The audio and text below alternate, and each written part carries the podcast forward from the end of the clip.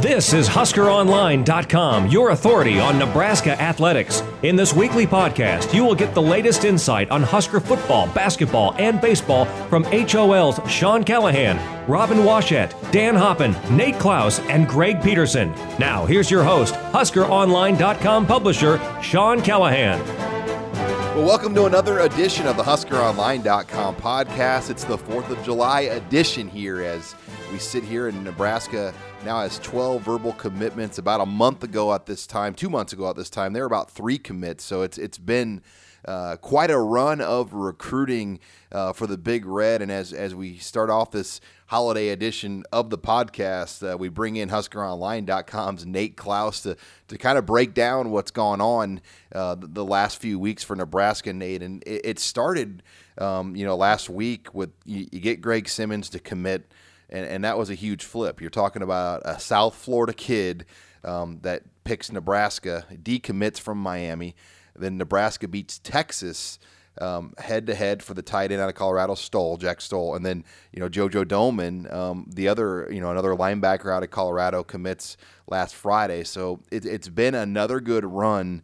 Uh, but last week there were there were a lot of victories in there for Nebraska. Oh, absolutely, three to three or three back to back to back commitments and, and all kids that you, you beat out good schools for. You mentioned uh, uh, Greg Simmons used to be the you know committed to Miami, decommitted uh, from from the Hurricanes after visiting Nebraska.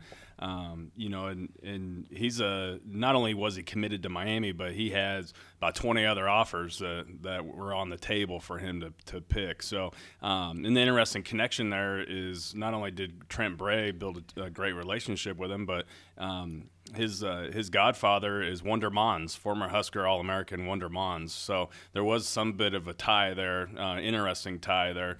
Uh, Jack Stoll, uh, the tight end out of Colorado that you mentioned, you know, beating out Texas.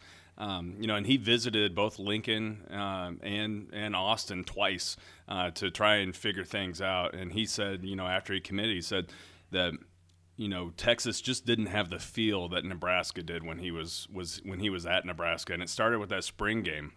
And so, uh, and then of course JoJo Domann, uh, you know Nebraska was one of the first you know major players with him going all the way back to to uh, uh early in the winter. You know after he was coming off of a, another state championship with Avery Anderson, uh, and he picked up Defensive Player of the Year in the state of Colorado.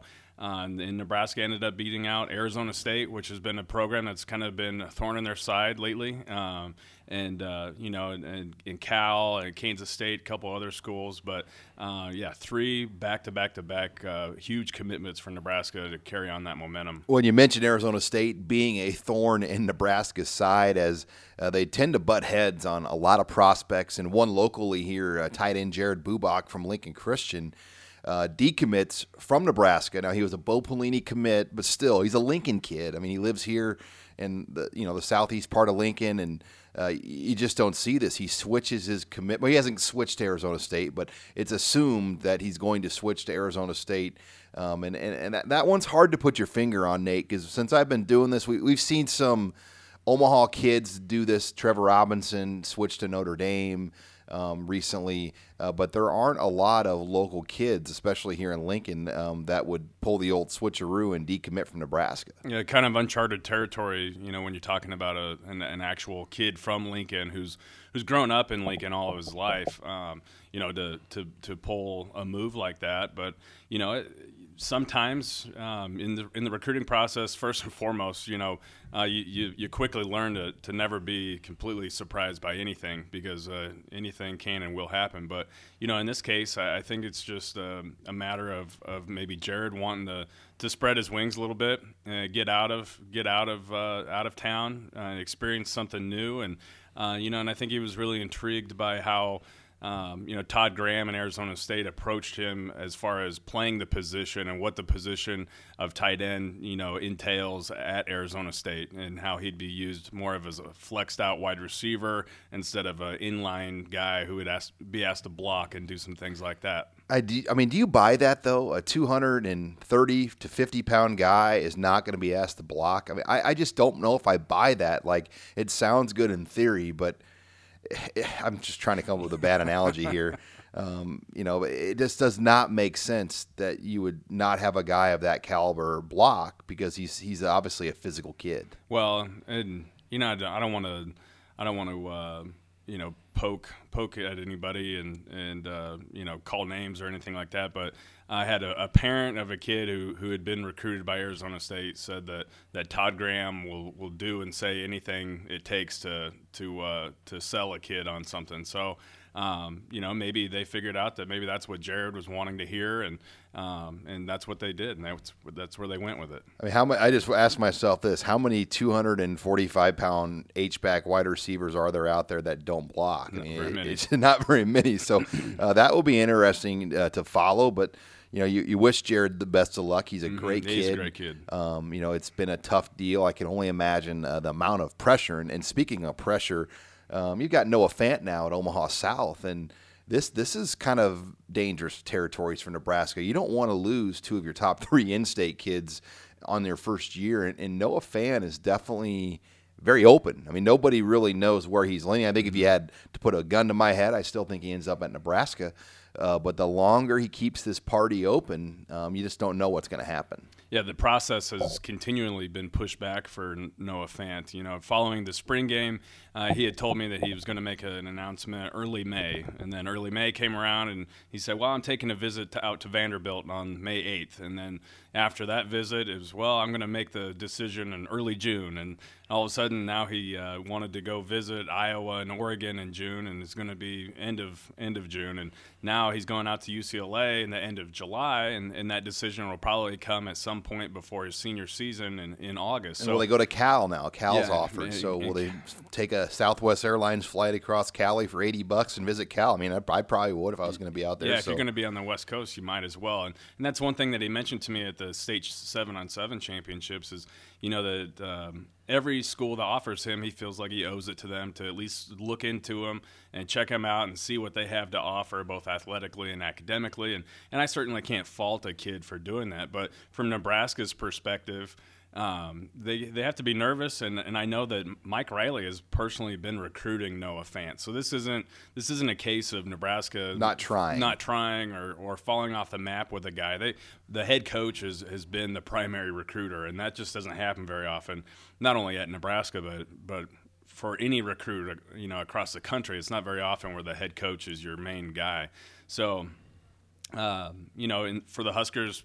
Uh, perspective, you know, they'd like to have this wrapped up sooner than later, and I know, uh, you know, hopefully that uh, that will be happening sometime in in August, uh, for, you know, from their point of view. So, uh, but but he's a great player, and and uh, yeah, you, you, a kid that you have to land from the in-state. As we wrap it up here, Nate, briefly, give me the three biggest needs remaining as Nebraska tries to get these last twelve to fourteen spots filled in the class. Well, I think you have to start with offensive tackle, um, and then you have to go defensive end, um, and then you know probably um, you know probably cornerback or uh, or wide receiver. We'll have a full show here today, uh, today here on this holiday edition. Uh, we're going to hear from both Nebraska offensive line coach Mike Cavanaugh and wide receivers coach Keith Williams. And we'll also have uh, HuskerOnline.com's Dan Hoppen and Robin Washut on here uh, to break down the post-title era teams. It was a fun series that we did here, and uh, we'll break down the offense and the defense and how it all turned out. That's all next here on the HuskerOnline.com podcast. This is HuskerOnline.com, your authority on Nebraska athletics. And we're back here on the HOL podcast. Sean Callahan and uh, bring back into the program now Dan Hoppen and Robin Washut as um, had a chance, guys, to catch up with Nebraska's offensive line coach Mike Cavanaugh uh, over the satellite camp tour. Got a really good interview with Coach Cav. We're going to play here for a minute, but um, he's got some decisions to make. When you look at that offensive line, um, Robin, um, you know there, there's a lot of guys that he hasn't really made full cut decisions on that will be interesting to see in fall camp. Yeah, outside of Alex Lewis, you know, at the end of spring, there were really no starting jobs, you know, officially secured, and so this fall is going to be really uh, fun to watch how that competition plays out at those other four spots. Uh, but the one good thing uh, in their favor is that uh, while they don't have maybe as much as ex- experience as you would like, they have a lot of talent and a lot of young, up and coming linemen that uh, have a ton of potential. So it, I think that uh, this competition is going to you know, obviously make each one of those guys better, and I'm sure they'll have a pretty solid front when all said and done. Yeah, those young guys are the ones that really intrigue me, especially that trio of redshirt freshmen mm-hmm. that we mm-hmm. talk about so much. You know, I think it starts with Gerald Foster. I think he's been the most impressive so far, but you can't sleep on uh, Nick Gates or Tanner Farmer either. You know, I, I would be probably surprised if any of those guys, you know, started or got significant playing time at the beginning of the year just because there are some veterans in the mix. But who knows? You know, with an injury or two, or maybe they impress as the year goes on. I wouldn't be surprised if they were playing by the end of the season. Well, let's hear from uh, head co- or offensive line coach Mike Cavanaugh as I had a chance to catch up with him. First of all, coach, uh, it's been great seeing you out here on the road and in different parts of the country in action. And when you're out at these different camps, what are you really looking for in offensive linemen in these two or three hour settings? Well, I think a lot of it is their athletic ability, their flexibility. Could the kid bend? How's he move? How's he change directions? All those things. So that's uh-huh. mainly the things that we're looking for. Hard to tell. You know, we do some dry blocking drills and that kind of thing, but it's a hell of a lot different if you're not in pads. When, when you're looking um, for this recruiting class, though, coming up, you've got six scholarship seniors, so right. it's definitely a big need. Right. Have you kind of looked at how you want to balance that going forward? Are you, are you, looking at a certain number of tackles, guards, junior college player two? I mean, give us right. an idea kind of what you're looking at uh, as you piece this class together with numbers. Well, I mean, obviously, you know, you got tackle needs, but we want to get the best players we can get. So, um, you know, I think one of the things I like to look for is kind of those guys that could, you know, basically play tackle or guard. So, you know, um, you know, we're out all around the country. Obviously, we've been out all around the country prior to this, and we're just going to continue to evaluate. And then, obviously, there's numerous offers out there as well. So. You've been around the Midwest now with your time here at Nebraska. What do you like about the linemen that come out of this part of the country? Well, I mean, obviously, we like that toughness that they have and the passion. Obviously, I, uh, you know, we all like that, and um, you know, the grinder mentality as well. So, uh, obviously, in a good recruiting area, all Iowa, Nebraska, South Dakota, North Dakota, Minnesota, Michigan. So, Wisconsin, good, good, good areas. I think that's why they stuck me there. So. And you know, one guy that's been with you a lot is former offensive line coach Milt Tenopir. Um, talk more about the relationship, the resource Milt's been, and, right. and, and what you've learned from Coach Tenopir these last few months. Well, he's a hell of a guy, I could tell you that. And uh, I was really looking forward to meeting him when I got the job at Nebraska. Uh, I told the story numerous times. You know, I'd be at the convention and say, "Hey, there's Milt Tenopir." Half the guys I was hanging around couldn't care because they weren't line guys, but obviously it meant a lot to me. And you know, you know, uh, whether you want to say it, however you want to say it, the guy's a legend. He was one of the best line coaches in the country. Um, the relationship that we're building, we've been to dinner numerous times, and uh, he was out at practice every day. It's awesome being able to bounce things off of him.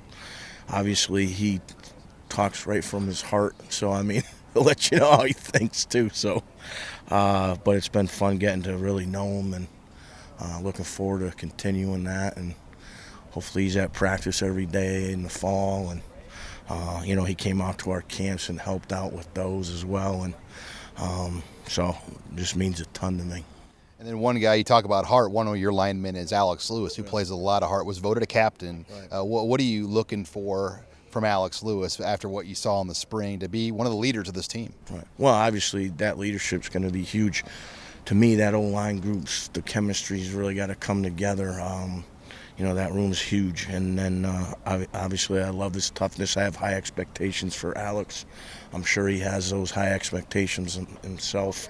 Uh, he's starting to put some real good weight on. He's gaining some uh, muscle mass. Uh, so happy with that. You know, I'd like to see him 3, 305, 310, somewhere around there. And, uh, you know, he, uh, sky's the limit for him. He's a real athletic guy, and um, again, you know, as a senior, you expect him to play his best football for us. So. Well, coach, it's been great seeing you out here on the road. Looking forward to seeing you back in Lincoln, and fall camp will be here before you know it. I can't wait. Looking forward to coaching our guys. All right, that was Nebraska offensive line coach Mike Cavanaugh joining us here in Dallas. Well, it was great to hear from uh, offensive line coach Mike Cavanaugh there in Dallas, and you know, I think uh, had a, having a chance to talk to him more off air. If they played tomorrow, uh, their projected starting five today would be Alex Lewis, obviously at left tackle, um, Zach Sterup at right tackle. You know, projects to be in there. Um, you know, as long as he comes back healthy, Givens Price, though, I think is right behind him or right with him at this point. Then your guards would be Chongo Kondolo and Dylan Utter and then Ryan Reeves at center. I think that would be the starting five, just based on the conversations I've had, uh, what they know right now. But we know a lot of that can change. Yeah, obviously with you know, like you mentioned, Sterup, but also Ryan Reeves. I mean, the the one knock on those guys is just the injuries. I mean, you know, Zach Sterup missed what the last three games of last season and the season opener, and uh, including the bowl game, missed all spring. Uh, but when he's healthy, obviously they they think uh, enough of him to name him, you know, a potential starter at this point. And then Ryan Reeves, I think, is clearly the best center on the roster. But uh, again, he just hasn't managed to be able to stay consistently healthy enough to really, uh, you know, be able to put a lot of trust in him that he's going to make it through a full, you know, full schedule of games. Yeah, I don't think there's any question that Ryan Reeves is that guy that you look at at center. I mean, he came out of high school as a four-star. Uh, a, a, lot was expected of him right away, but the poor kid just has not been able to stay healthy. We saw it again and you know, not only last fall, but again in spring practice. I think if this guy could just stay on the field, he could really start to establish himself, but he hasn't been able to do that yet. It's and been a while since Nebraska had a 6'3", 300 pound center, too. So We've had a lot of 5'11 little guys. A lot of 5'11 ones at Nebraska. But yeah, I think the key with Cavanaugh is toughness. He likes the offensive linemen.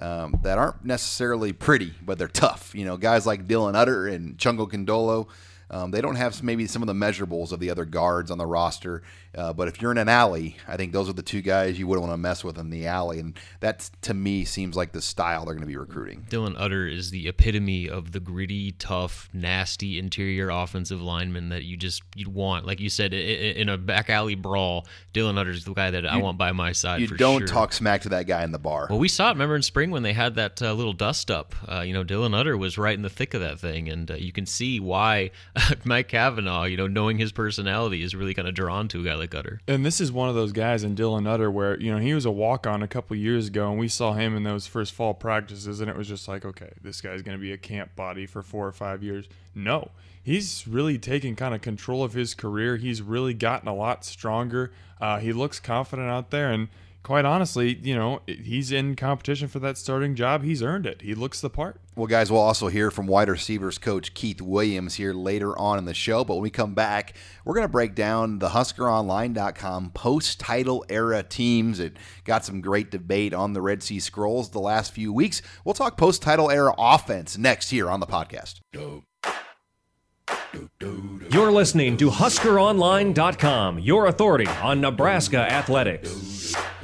We're back here on the HOL podcast. Sean Callahan and Dan Hoppen and Robin Washut as we are in the dog days of summer, guys. And uh, every year during the dog days, we like to put together just different features, different series to, to keep people talking football because that's our job. Our job is to basically we, we get paid because of football so our job is to keep husker fans thinking football 365 a year and you know last year we had the mount rushmore series and had a lot of fun with that this year, we kind of went out of the box a little bit and we did what was called the post title era team, meaning players at Nebraska from 2002 to 2015. And because uh, a lot of these lists that you do, they're dominated by the, the 80s and the 90s guys or even the 70s. Players. For good reason. For good reasons. They've won titles. Well, there's a whole another era of players, the I, what we labeled the post title era.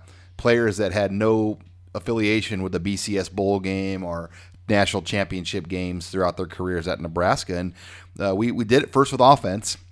And we'll start off with quarterback here, guys. Um, you, know, you, you, look at Nebraska post Eric Crouch, and um, our number one guy consensusly was Zac Taylor, and he was a Big 12 Player of the Year in 06. Not a real big surprise, I think, uh, that we all went with Zac Taylor as our post title era quarterback. Yeah, this one was easy for me. Uh, you know, uh, given Taylor Martinez put up, uh, you know, some of the best numbers of any offensive player in you know school history, but uh, there was something about Taylor that he had the command he had of that huddle, and um, you know you got to wonder, you know, if he were a bit of a four-year starter, the numbers he could have put up. I mean, because you know he was obviously the best quarterback, best offensive player in the Big 12 uh, during that one season. Um, you know, I I, I just really liked everything about him, and in Nebraska, I think when you look back, uh, he's he's got to be one of the better quarterbacks that's played here in a long time. I absolutely agree with that. Zac Taylor was fantastic and one of the toughest guys I think Un- that you'll unreal. ever see. That dude took some hits and just kept getting back up. I actually had a really interesting discussion with a friend the other day though, where we were kind of talking. You know, if you had one game to win and you could choose any of these quarterbacks, I I, I think personally I would take Zac Taylor, but this guy that I was talking with, he said he would take Joe Ganz.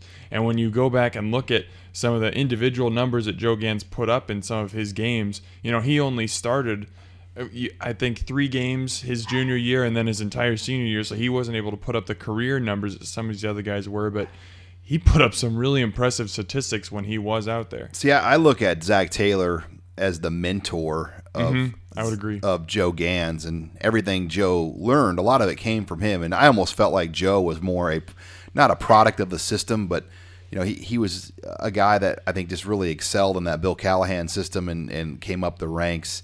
Uh, but what big games did he win? I mean, other than the Gator Bowl, what was the real big wins that Joe Ganz had? Yeah, and you also take into account. I mean, he was playing in that you know late 2000s Big 12 where it was just shootouts every single game, and so every quarterback in that conference pretty much put up huge numbers. I think Taylor Martinez is where the debate is. Like, where do we have him? And we had him at number two, I believe. Two. And you know, some people had him at three, but most of us had him at two. Jammal Lord made the list.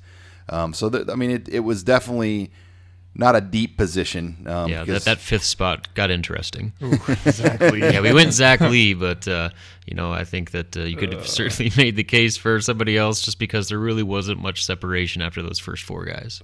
Well, let's move it on, guys, to running back. And this is definitely not a position where we had trouble finding five guys. In fact, the debate is who do you go with? Ameer Abdullah was consensus number one on our list. Um, but after that, you know, you have Rex Burkhead, you have Roy Helu, you have Brandon Jackson, you had Marlon Lucky. Um, the list goes on and on of guys that have played here that have gone on to the NFL. Uh, Brandon Jackson. I mean, every one of these guys, other than Marlon Lucky, has played significant snaps in the NFL. Yeah, you know, I don't think there's any question with all the records that Ameer Abdullah set that he was your number one guy. But then, I mean, you can get into some great debates after that. I mean, you could go Rex Burkhead or Roy Helu at number two. I think they were both, they both obviously had fantastic careers. The guy that just, um, you know, obviously Marlon Lucky's a really interesting guy, and I'm sure we'll talk more about him. But the guy that's so fascinating to me is Brandon Jackson. Second And- round pick. yeah, and you know he's the only guy in this list who didn't have a thousand yard season, but he really didn't get.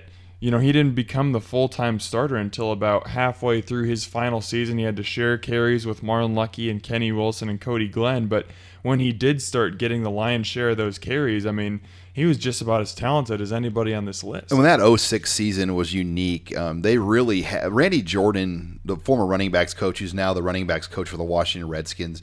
He was all about the committee, and every year at Fan Photo Day, he would actually have me get the running backs together with him, and it was called the committee, and he would make a little poster out of it every year. And so he didn't really believe in, in making one guy the bell cow because of the Oakland Raiders they had a lot of success the year they went to the Super Bowl with quote unquote a committee. And you know, I, before Dan Hoppen's by the numbers, I did my best attempt to do it by the numbers of the running backs back in 06. and there was a point where the four running backs for Nebraska, Marlon Lucky, Kenny Wilson, Brandon Jackson, and um, Cody Cody, Glenn. Glenn, like there were there was not another team in the country where there were four backs that had that many carries. I mean, they were all on pace at one point to each be over 100 carries. I think at least three of them had over 100 carries that year. So I think it was more the approach of the offense. But if you would have just given Brandon Jackson more and more carries, I think he definitely would would, would have been higher up there.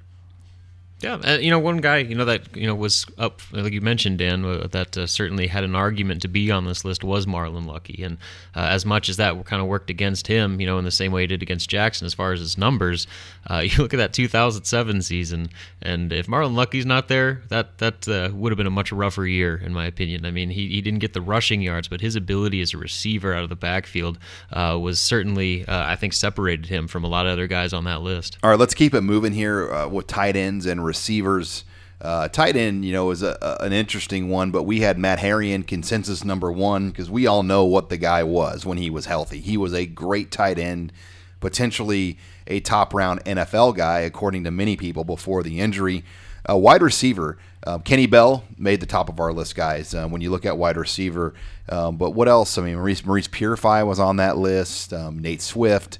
Um, there, there have been some good players at wide receiver, a very underappreciated position in the history of Nebraska. Well, I think yeah, Maurice Purify is the guy who really interests me because he's another guy who was only in the program for two years, a junior college recruit, and you know even it took him a little bit while uh, a little bit of time his first season to kind of get his feet under him, but once he did, man.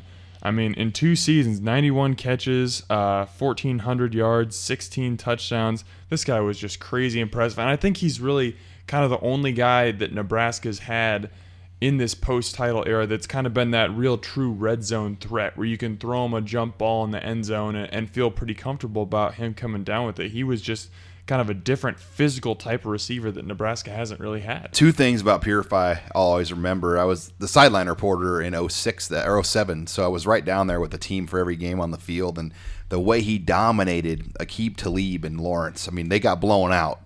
But he just made Aqib Talib his you know what, and then uh, and then the other game was Texas.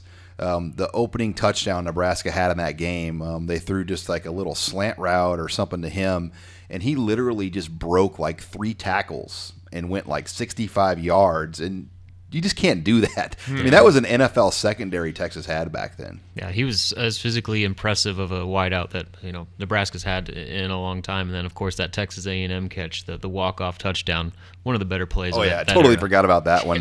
That's that's definitely one of the more underappreciated wins. Steve Pederson after that game, I still remember. He goes, "This is why we made this move." Yeah, He got that on. It was on camera. It was. I wish I could find the tape of that. But let's close out with offensive line. Um, we're not going to do a full breakdown of each position, but I think the controversy with us was what do you do with Richie Incognito and what do you do with Carl Nicks? Clearly, the two best NFL players over the post-title era for Nebraska, but their careers kind of had asterisks by them at Nebraska. Yeah. You know, Richie obviously you know, played both guard and tackle, and then didn't even finish career, his career uh, here at Nebraska. But you know, when he was there, despite all the uh, you know issues that he had, you know, with his temper, uh, you know, both on and off the field, uh, you know, his, his NFL resume speaks for itself. He's still playing. Yeah, I mean, know. uh, talking to Matt Moore, the Miami Dolphins quarterback in uh, L.A. this past week at the satellite camps, you know, Matt Moore said to me, he goes, "Richie got a bad rap, and he is an outstanding football player." Oh yeah, he's tremendous. I, you know, you don't carve out a ten-year career in the NFL, especially as big of a headache as he is, without having some real talent. And uh, and and you mentioned Carl Nicks earlier. I mean, he was kind of you know we ranked him as our number one offensive tackle, but he was never an All Big Twelve Second uh, team. He was second team, but never a first team All Big Twelve performer or anything like that. But he went to the NFL, moved to guard, and he was an All Pro. And uh, was one of the higher paid linemen in the league. for Highest paid guard in there. NFL history. Yeah. he, he made that SI list or Forbes list for highest paid players, but th- he basically quit football and I think had to probably settle out some money with his contract. I don't, but he's done. I mean, he retired. Well, he had uh, he had some um, me- medical related issues. I think he had some kind of staph infection that uh, that went around that locker room that w- he was never really able to recover from. But Mm-hmm. but yeah, I mean, a very impressive player once he got to the pros. Maybe never realized that full potential at Nebraska. The thing that always stands out to me about Carl Nicks is just kind of the, how the way things ended with you know him in Nebraska. You know, obviously they didn't leave on good terms, and it was a few years until he ever actually came back, right? Well, then Bo Pelini he had that house party where was it him and Purify and some other guys were at a house party when Bo Pelini first got here, and he got ticketed, and Bo Pelini basically said you're not invited to come to pro day, and um, and that actually cost Carl Nicks a round in the draft. I mean, he went way later. I think he slipped to the fifth round, if I'm not mistaken. and you know he was projected to be second round, maybe first round at that time. But uh, when we come back, guys, we're going to catch up with wide receivers coach Keith Williams, and we'll pick back up the conversation on the post-title era team. This is HuskerOnline.com, your authority on Nebraska athletics. We're back here on the podcast. We just went through our post title era offensive teams here as uh, a lot of debate with Husker fans on our boards on the Red Sea Scrolls about what direction to go. And we're going to stick with offense um, as we continue the show here. And um, had a chance, guys, to catch up with wide receivers coach Keith Williams uh, over the satellite camp tour. And I'm telling you, after watching him in action, the way he coaches, the way he recruits, I mean, this guy.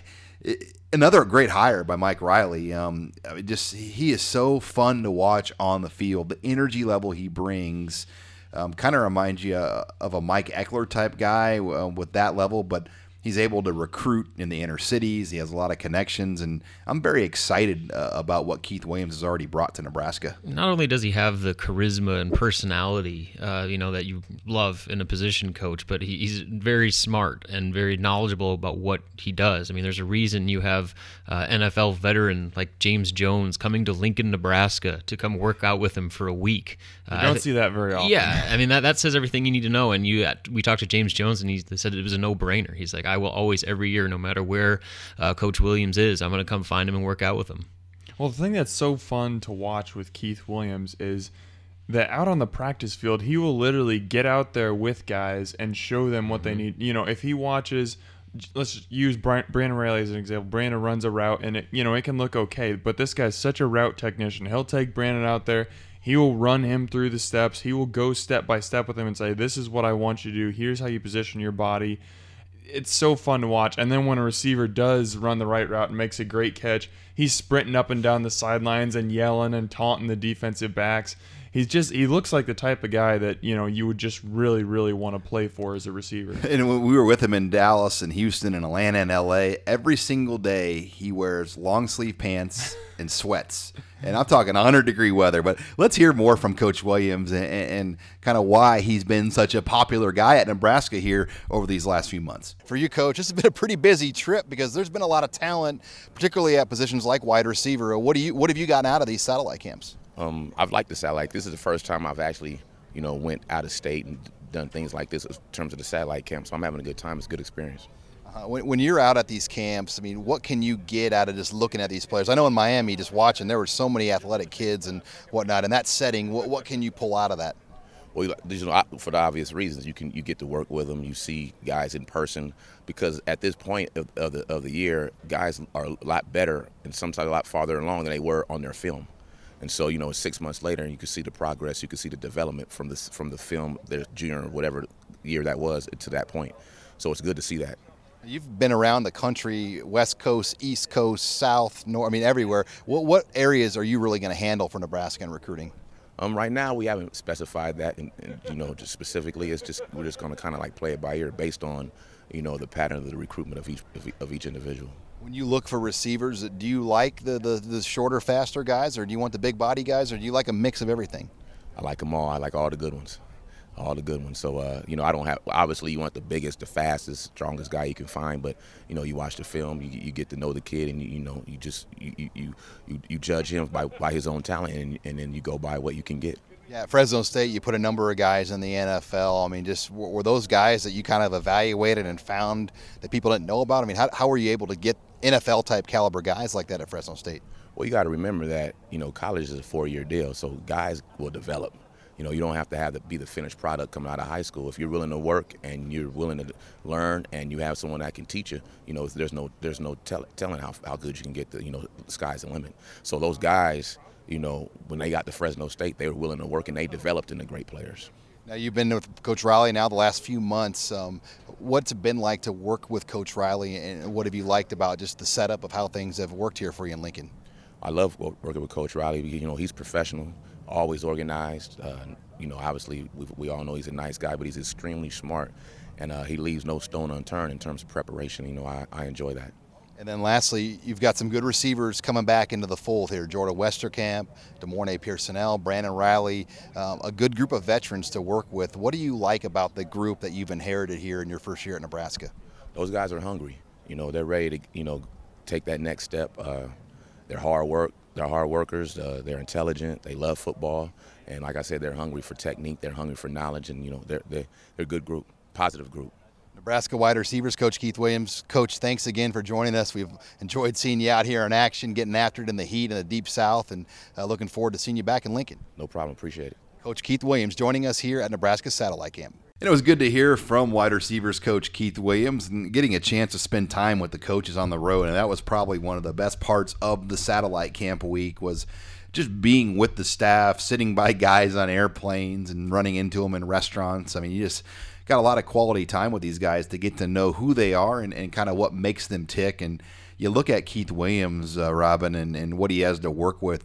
Uh, with coaching changes, I mean, I'll, I'll start back with the Bill Callahan era. He wanted to run more of a pro style offense. Well, he didn't have the quarterback, he didn't have the receivers. I think we can both agree that with guys like Westerkamp and Pierson-El and Brandon Reilly and some of the other players coming back, um, Keith Williams has a good group of players to work with here in year one. Yeah, so much potential. I mean, obviously, everybody knows about De'Mornay Pierson-El and Westerkamp, and you know, if Brandon Reilly, if he can stay healthy, he's got a chance to be legit uh, you know, not only deep threat guy because of his speed, but uh, kind of an all-around uh, receiver. And then you know, you, this just goes down the list. I mean, uh, Alonzo Moore, when he actually catches the ball, is an extremely dangerous deep threat. And Glenn Irons, before he got hurt this spring, was looking extremely good. And I think he kind of is uh, fits that Pierson-El type. Don't forget role. my boy Lane Hovey. Yeah, Lane Hovey. I love Lane Hovey, by the way. Uh, I think he's going to be a and the stud. two recruits. Yes, and the two yeah. recruits, Levon Austin and um, Stanley Morgan. And so outside of Westerkamp, though, the the experience is probably the only concern with that group, just because you, you have guys that just haven't played a lot of football at this point. But from a potential standpoint, they're loaded.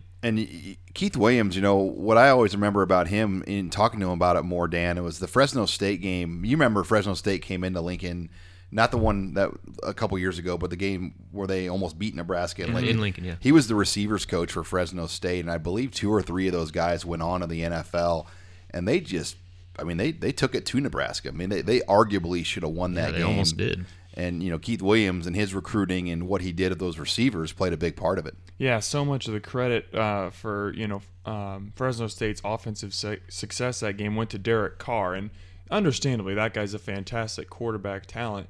Um, but those receivers were really good, and they helped him out a lot. Those were guys that Keith Williams developed. Robin mentioned James Jones earlier.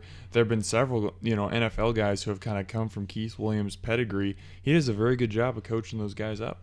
Well, it, it was great to hear from Coach Williams. We come back here on the program. We're going to continue the post title era team talk to close out the show. We will give our takes on our post title era defense next here on the podcast. You're listening to HuskerOnline.com, your authority on Nebraska athletics. Final segment here of the show, as we've already heard from offensive line coach Mike Cavanaugh, wide receivers coach Keith Williams, and earlier in the show, Nate Clouse, as we got the latest in Husker recruiting news. Uh, but we're going to pick back up now with Dan Hoppen and Robin Washut as we continue our post title era teams. And boy, this has been fun uh, for me because for a lot of us, especially you and I, Robin, we, we've covered all the post title era. We've lived it, we've been around it, traveled to all these road games over the years. But uh, we're going to do post title era defense. We've already done post title era offense. And let's first start with the defensive line, where you can argue if you were to take each position defensive line might be the best position overall for Nebraska over the post title era, starting with defensive tackle and Ndamukong Suh and Jared Crick. Yeah, th- those kind of speak for itself. And you know, you look at both of those position groups. I mean, if you were to combine the top four or the top two ends and the top two tackles, what, what a front four that would be! Oh, man. Holy cow! So anyway, but it, it just kind of shows and credit to Nebraska's uh, recruiting uh, up front on the defensive line, and you know, not only recruiting but the the development that uh, you know Bo Pelini and his staff were able to do, and even Bill Callahan, obviously. Uh, you know, there's a lot of other issues, you know, in other parts of the rosters, but uh, on the defensive line, and especially a defensive tackle, they produced uh, some of the best this program's seen. hmm I, I don't think you know there's really any question that Ndamukong Suh is probably the best player uh, for any of these post-title era teams, regardless of The honorary captain of Yes. the All State team. No kidding. you know, I, I kind of forgot though. Uh, you know, I, I want to give some credit to Jared Crick. You know, he. I- think a lot of what he was able to accomplish, a lot of people look at that and say, well, he was playing next to Suh. He never had to face double teams. Really, the year after Ndamukong Suh graduated was Jared Crick's best year. He had 70 tackles, 17 for loss, nine and a half sacks. I mean, he was very incredible that season and was off to a good start his senior year before he tore his pec. Well, think how different his career would end up if they just beat Oklahoma and Dallas for the Big 12 title. Nebraska's Mm-hmm. up 17 nothing. He played an awesome game Yeah. in uh, Cowboy Stadium. They win that game. They would have went on to the Fiesta Bowl, and I Against UConn, right? Uh, that was the yeah, that was UConn. They, they played UConn, and all of a sudden, Jared Crick's a part of a twelve and two team probably um, instead of a ten and four team. That ha- you know, and I think you're looking at him a lot differently uh, by giving Nebraska that title, which you know they blew a seventeen nothing lead. But let, let's move over to defensive end. Uh, Adam Carriker was our number one. Randy Gregory number two. Um, you had Chris Kelsay three, Jay Moore four, and then Trevor Johnson at number five. All those guys were NFL guys, NFL draft picks. Um, you know, just I mean that's a that's a loaded position as well. Yeah, I and I think the real debate, you know, I think all of us, you know, agreed that Carriker was the number one just because he was an absolute monster. I mean, just f- physically, and then you look at his NFL career, uh, you know, the, it, it, no brainer in my opinion. But the the debate was who was number two because uh, as good as Randy Gregory was, I mean, you, you got a guy like Chris Kelsay, who's a ten year NFL vet that uh, was pretty darn good in his own right. So it, you look at a, a two year sample of Randy Gregory and uh, what Kelsay was able to accomplished in his career, and I think that that's probably you know the the biggest area of debate uh, for us of you know who follows up Adam Carriker on that list. Yeah, I think, you know, when you look at the course of their entire Nebraska careers, Chris Kelsay probably had a bigger impact as far as being a guy for four years. But Randy Gregory, for his two years, or essentially really year and a half, because he had some injuries his junior year and didn't really start playing significant snaps until you know midway through his his sophomore year. You know that was maybe the best stretch Nebraska has ever seen for a defensive end, uh, at, at least for these post-title era teams, and that includes what Adam Carriker was able to. He was just so dominant during that stretch. And Kelsay's almost I he's almost a shirt tail member of the post title era team because Yeah. he, he was a, a part of some pretty darn good teams. I mean, I can still remember in 01 interviewing him before the Rose Bowl about going up against Bryant McKinnie, Mount McKinnie. He was was six foot nine. I don't think McKinnie gave up a sack the whole year. That guy I mean, was a beast. He was a monster for that Miami team. So he, I mean, Kelsay. You can almost argue, yes, he technically is on the O2 team, which makes him eligible for this list, but he really is almost kind of a part of the title era as well as the post-title era. Yeah, it was kind of one of those last you know remnants of the the glory. DeJuan Groce and him. Yeah, and, those types of guys. But uh, you know, I mean, gosh, I still can't go back to. I mean, if you put that that front four together with you know Carriker, Gregory, Suh, and Crick, what damage would they do? Oh man.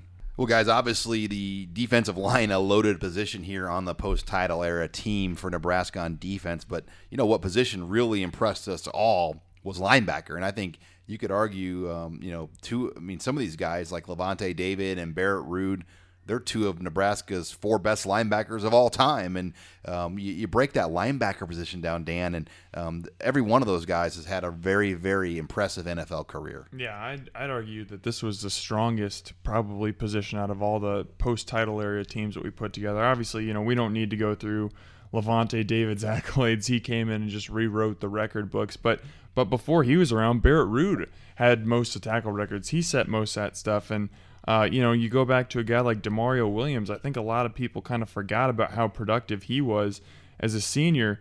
128 tackles, 11 sacks, 14 quarterback hurries, three interceptions. I mean, that's that's an incredible season. Then you look at four and five at our list. Uh, you know, Stewart Bradley's a guy who dealt with injuries, but he had a successful NFL career. And Scott Shanle went on; he won a Super Bowl with the New Orleans Saints. He was a starter on that team. So this is a very strong quintet when you look at these five linebackers. Yeah, Shanle's on you know the last guy on that list, but he played in the NFL about as long as any one of those guys. So I mean, it just shows the depth that they had at that position, and uh, really some special players that have come through here. And he's kind of another one of those shirt tail members uh, like Chris Kelsay and DeJuan Groce. I mean, kind of the last of the Mohicans there of the Yeah. of the, uh, the they they kind of hung around to be a part of that post title era run, but.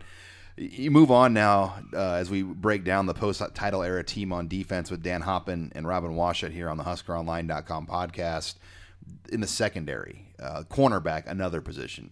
Uh, there, there were you know we we did the offensive segment earlier in the show, guys, and there were definitely some holes on offense, especially on the offensive line. But there are no holes on defense, especially at cornerback. Yeah, you start off with Prince Amukamara. Uh, he was almost unanimously the number one guy. Then you go through Fabian Washington was a number one pick. Alfonso Dennard came in at number three. DeJuan Groce and Zachary Bowman round out the top five. And then Stanley Jean Baptiste and Ciante Evans were six and seven, respectively. That's a really strong group right there. I Who mean, voted for Ciante Evans, by the way? that was Robin. Robin. And, and I went back and looked. I mean, Ciante was a first team All Big Ten performer his senior year. You kind of forget mm-hmm. that. He was really strong at Shut that down nickel. Kane Coulter. Yeah, he he was strong And, at you that know, nickelback position. You know, Bo, Bo Pelini coached a lot of great defensive backs, but he had as much praise for Ciante Evans as you know almost any guy on that list. So I think he's, is certainly underappreciated compared to some of the other guys that went through. And there. he stuck Blaine Gabbert at the goal line Yes, Yes, he did. did. in a One very, very big 2010. As a freshman, right? True freshman, off yeah. the bench, giving up about 100 pounds to the guy. Yeah. but you look. I mean, one more point on that cornerback spot is uh, you know those those uh, top three guys. Had it not been for uh, off the field incident with Alfonso Dennard, you know, just before the draft, you're looking at three potential first round picks, uh, one, two, three on that list, and so that's that kind of says everything you need to know about how good the talent has been at the cornerback spot. as we put a wrap here on the defense, guys, uh, the safety position, uh, no surprise. Josh and Daniel Bullocks lead the list, followed by a, a whole host of Bo Pelini era players. Yeah, uh, you mentioned Josh. He was the unanimous number one. Daniel was uh, the number two pick for a bunch of us. Eric Hagg, number three. Larry Asante, number four. DeJon Gomes, uh, number five. And Damian Stafford getting one vote. But From who? that was from Brian. Okay, just uh, I wanted to get that out there. Uh, yeah, we won't go into that too much, but I mean, the, the two guys. Obviously, you know, you look at Josh Bullock's 2003 season when he had 10 interceptions. That's one of the better defensive back seasons in recent memory, I think. Um, but the guys that stand out to me that I'll always remember were Eric Hagg and DeJon Gomes, and just how versatile they were in those Bo Pelini defenses. Um, you know, th- those defenses didn't really have to sub so much because you could stick either those guys at safety or nickelback or dimeback or even linebacker in some sets, and you wouldn't have to change your personnel. Yeah, think about Eric Hagg and his impact. I mean, he wins the Iowa State game by Mm-hmm. uh, sniffing out the two point conversion fake. The Washington game in Seattle, Jake Locker, a first round pick, he picks him off on the first First pass, first yeah. pass of the game, and Set the tone. For set the game, tone yeah. for the win in Seattle. And Nebraska blew them out at home, which was not easy to do. And now they ended up losing in the Holiday Bowl to that same team, but. Uh, we won't even go there. Thanks, Dan Beebe. Uh, you, that list is re- what's really interesting to me is you know three, four, five. Uh, all those guys were on the same secondary together, along with Prince, along with Alfonso Dennard uh, in 2009, and that just shows just how good that secondary was. And it makes sense, you know, that both Pl- Pelini's probably best defense had those guys uh, in the defensive backfield leading the way.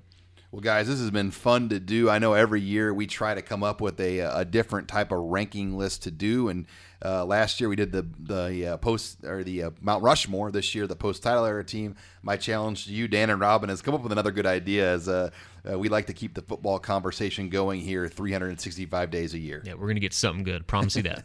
Well, from from the entire HuskerOnline.com crew, we wish you a safe and happy Fourth of July weekend as uh, football season is nearly upon us, and that signs it off here for another edition of the HOL podcast.